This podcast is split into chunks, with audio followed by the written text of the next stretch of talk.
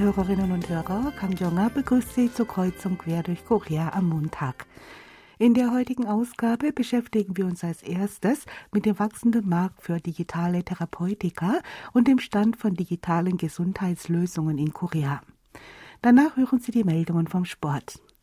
Im dritten Teil geht es um eine Plattform, über die Hauspartys und Gesprächsabende arrangiert werden und die angesichts des zunehmenden Anteils alleinstehender Haushalte auf große Resonanz stößt. Zum Schluss geht es darüber, dass immer mehr Study-Cafés Schülern den Zutritt verbieten, aus dem Grund, dass die Jugendlichen zu laut seien.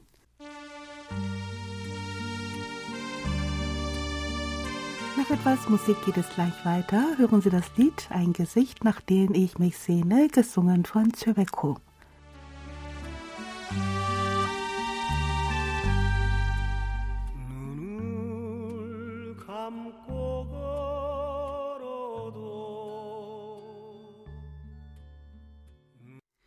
Virtuelle und erweiterte Realität, Apps und Software öffnen neue Möglichkeiten der medizinischen Behandlung und Therapie. Digitale Therapeutika sind auf dem Vormarsch. Die 2014 von einem Forschungsteam der Chungang Universität in Seoul entwickelte App Alabu hilft Patienten mit Brustkrebs, sich besser um ihre Gesundheit zu kümmern.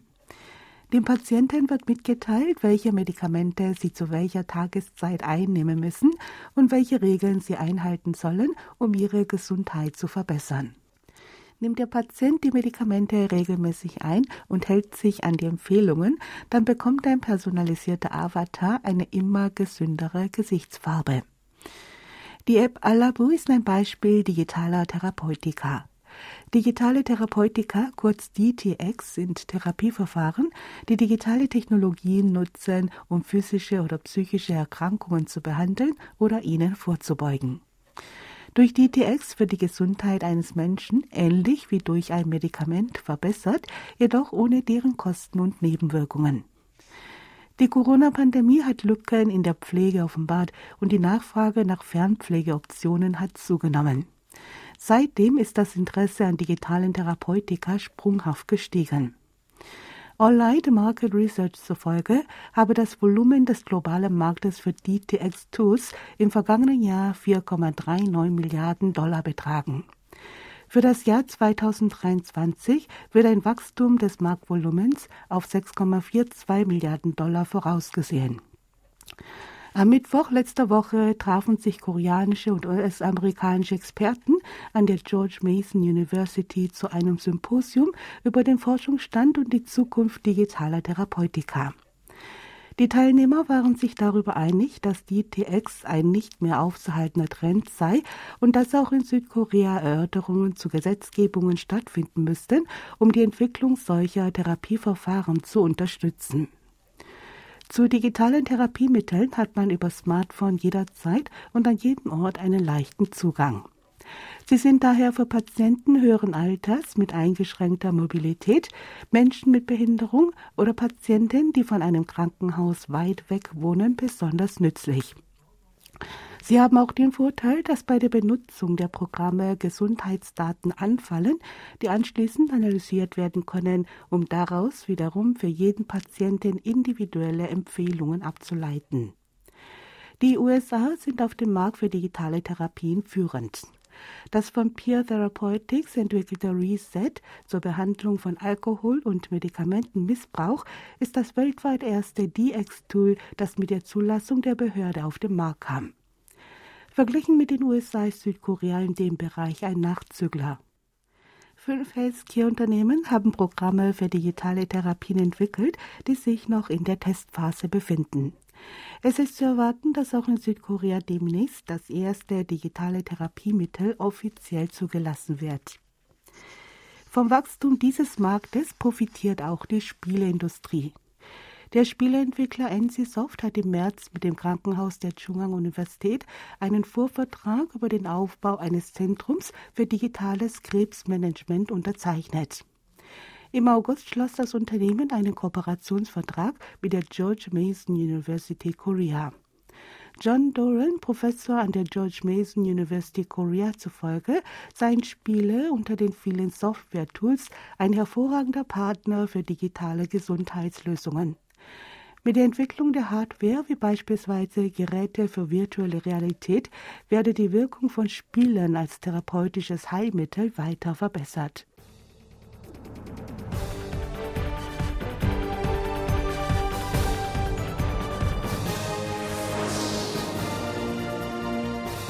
Kommen wir nun zu den Meldungen vom Sport. Mit dem Studio ist auch heute Sebastian Ratzer. Hallo, liebe Hörer. Eisschnellläuferin Kim Min-son hat beim Weltcup über 1000 Meter den zweiten Platz belegt. Sie ist die erste koreanische Eisschnellläuferin, die diese Leistung verbracht hat.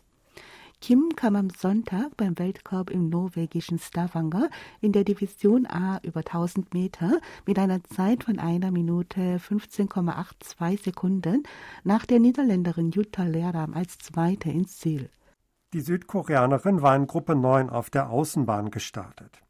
Die ersten 200 Meter hatte sie mit der zweitbesten Zeit von 17,98 Sekunden absolviert und bis zum Schluss ihre Position verteidigt.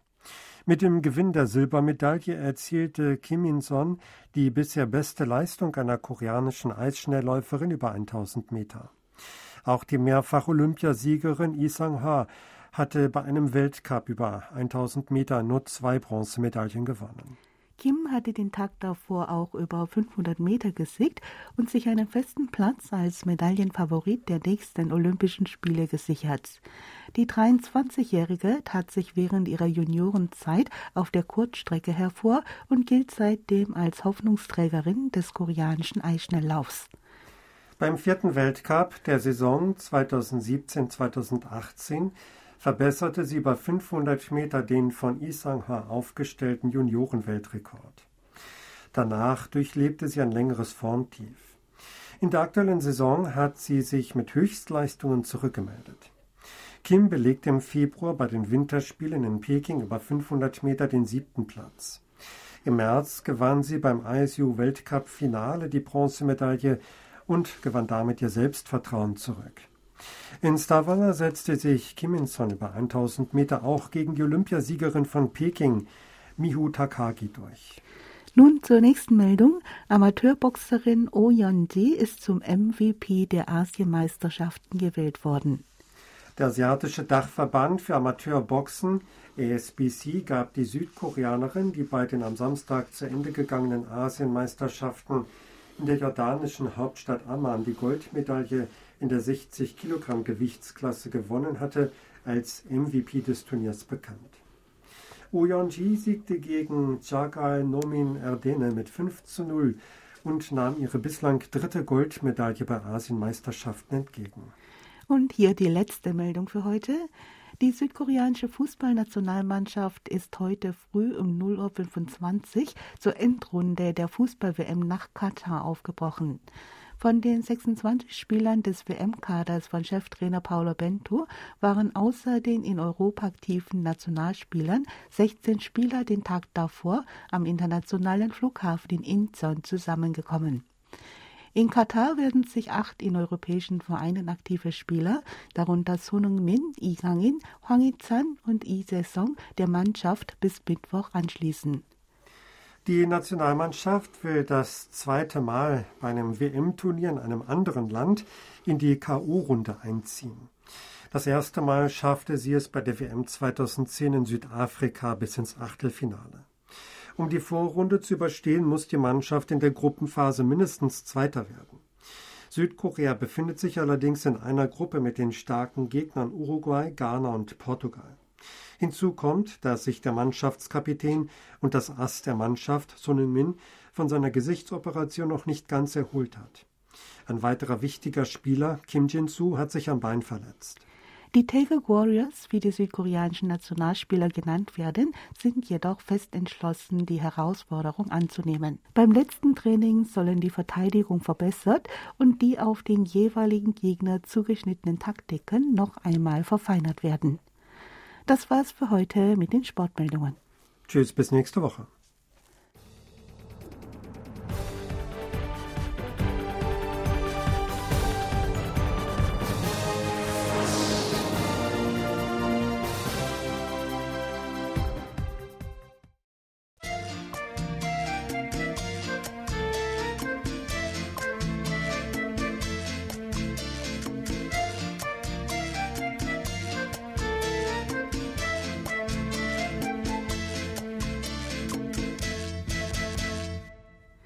30 Prozent der Haushalte in Korea sind Single-Haushalte.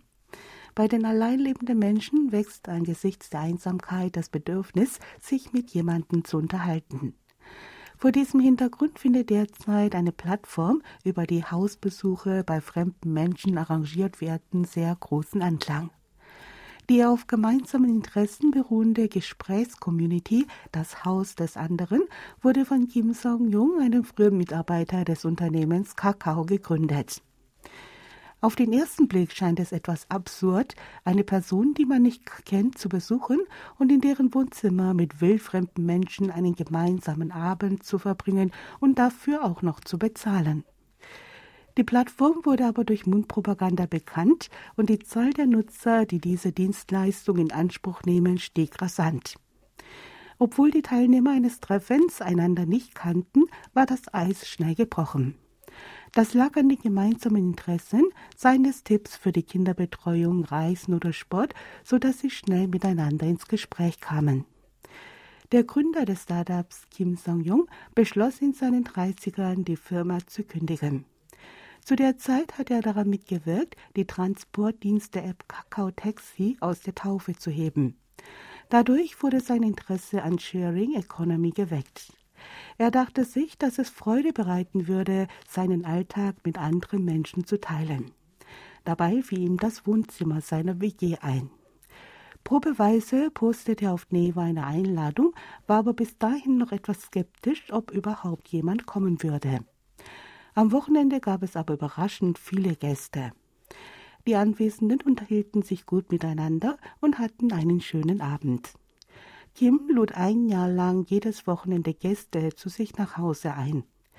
Mit der Zeit meldeten sich immer mehr Menschen, die selbst eine Hausparty veranstalten und Gäste zu sich einladen wollten. In einem Interview mit der Zeitung Hanyang sagte Kim, dass der grundlegende Zweck dieser Begegnungen die Überwindung der Einsamkeit sei. Dass Menschen bereit sind, für den Besuch bei fremden Leuten zu bezahlen, sei ein Beweis dafür, dass sie kaum die Gelegenheit haben, mit Gleichgesinnten ins Gespräch zu kommen. Es gebe zwar viele ähnliche Plattformen, die jedoch darauf fokussiert seien, Menschen für Freizeitaktivitäten und Reisen zusammenzubringen. Im Mittelpunkt der Community Haus des anderen stehe das Bedürfnis nach Gesprächen. Zuerst fanden die Treffen in privaten Wohnzimmern statt. Mit der Zeit boten sich auch immer mehr Betreiber von kleinen Bars, Speiselokalen und Werkstätten als Gastgeber an. Diejenigen, die daran dachten, ein Speiselokal zu öffnen, luden Gäste zu sich ein und servierten selbstgekochte Menüs. Viele Besucher ihrer Hauspartys wurden dann später ihre Stammgäste.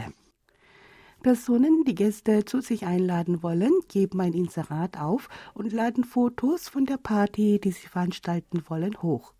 Diese werden genau überprüft. Veranstaltungen mit religiösen oder kommerziellen Charakter werden auf diese Weise ausgesiebt. Aufgrund von Antworten in den Fragebögen, die Interessenten zuvor ausfüllen, wählt der Gastgeber seine Gäste aus. Die Gesprächsabende sind so beliebt, dass 74 Prozent der Nutzer innerhalb einer Woche die Dienstleistung wieder in Anspruch nehmen. Laut Kim Song-jung bilden Frauen Ende 30 die Mehrheit der Nutzer. Die Gastgeber sind im Durchschnitt 36 und die Gäste 34 Jahre alt. Die führende Plattform für Gebrauchwarenhandel Tange Market hat die guten Zukunftsaussichten des Geschäfts erkannt und eine Milliarde Won darin investiert. Durch die Zusammenarbeit mit Tange Market kommen die zahlreichen Nutzer der Gebrauchwarenhandelsplattform mit den Hauspartys in Kontakt, sodass Marketingkosten gespart werden können. Kim sagte, dass über den Tange Market Kanal mit wenig Kosten die Markterweiterung möglich sei. Er habe vor, in Zukunft das Geschäft über den Großraum Seoul hinaus auf andere Regionen zu erweitern.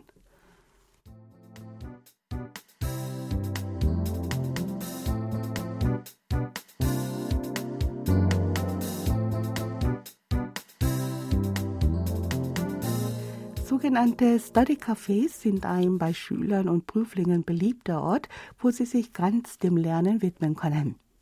Diese mit individuellen Leseplätzen gestalteten Cafés haben 24 Stunden geöffnet und sind für Lernende eine Alternative zur Bibliothek. Immer mehr Study-Cafés verweigern jedoch Jugendlichen, also Mittel- und Oberschülern, den Zutritt. In einem Study-Café im Solofete Kwanak ist am Eingang deutlich zu lesen, dass nur Erwachsene Zutritt zur Study-Zone haben. In dieser Einrichtung dürfen seit drei Monaten die Schüler nicht mehr in den Lärmbereich. Grund ist, dass sich erwachsene Nutzer über den Lärm, den die Jugendlichen machen, beschweren. Oberschüler können den Lernbereich nutzen, nachdem sie dem Geschäftsführer oder Manager fest versprochen haben, sich ruhig zu verhalten. Auch benötigen sie eine Genehmigung der Eltern.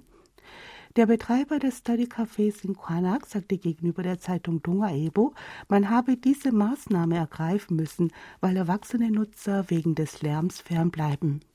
Der Umsatz sei dadurch stark gesunken. Der Betreiber eines solchen Cafés in Namyangju in der Provinz Gyeonggi sagte, dass er dieses Jahr 20 Mittelschülern, die eine Monatskarte gekauft haben, ihr Geld zurückgegeben und ihnen den Zutritt verboten habe. Eine 24-jährige Frau, die sich in einem Study-Café auf die Einstellungsprüfung vorbereitet, erzählte, dass am Anschlagbrett des Cafés mehrere Notizen hängen würden mit Beschwerden über den Lärm, den die Jugendlichen verursachen. Sie sei ebenfalls wütend, wenn mehrere Schüler laut miteinander plaudern. Sie könne sich dann nicht konzentrieren. Eigentlich waren Mittel- und Oberschüler die Hauptkundenschicht von Study-Cafés. Seitdem erwachsene Nutzer zum Großteil des Umsatzes beitragen, sind Jugendliche unerwünschte Störenfriede geworden. Der Betreiber eines Study-Cafés im Solofete Nuangu sagte, dass Schüler erst am Nachmittag nach Schulschluss zum Lernen kommen, erwachsene Nutzer, die sich auf ein Examen oder eine Einstellungsprüfung vorbereiten, kämen aber schon am frühen Morgen und blieben den ganzen Tag. Für den Umsatz sei es wichtiger, die erwachsenen Kunden zu halten. Die Mittel- und Oberschüler haben damit aber einen Platz verloren, an dem sie in Ruhe lernen können. Sie sind deshalb über das Vorgehen der Kaffeebetreiber sehr verärgert. Eine 15-jährige Schülerin sagte, es sei nicht gerecht, allen Schülern den Zutritt zu verwehren, nur weil einige Schüler Krach machen. Eine 17-jährige sagte, wenn ein Schüler laut sei, solle man ihn oder sie verwarnen und rausschmeißen. Es sei nicht richtig, einfach allen Schülern den Zutritt zu den Study-Cafés zu verbieten. Experten befürchten, dass dieser Trend dazu führen könne, Vorurteile gegenüber Jugendlichen zu verschärfen. Dem Soziologen Kim Song-yang zufolge können Jugendliche durch das Hausverbot als laut, grob und unordentlich gebrandmarkt werden.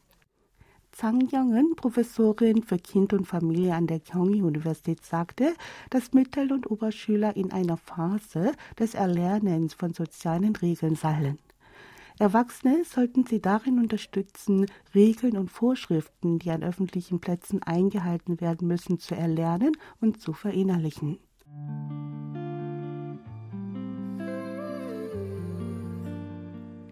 Das war Sinnkreuzung durch Korea.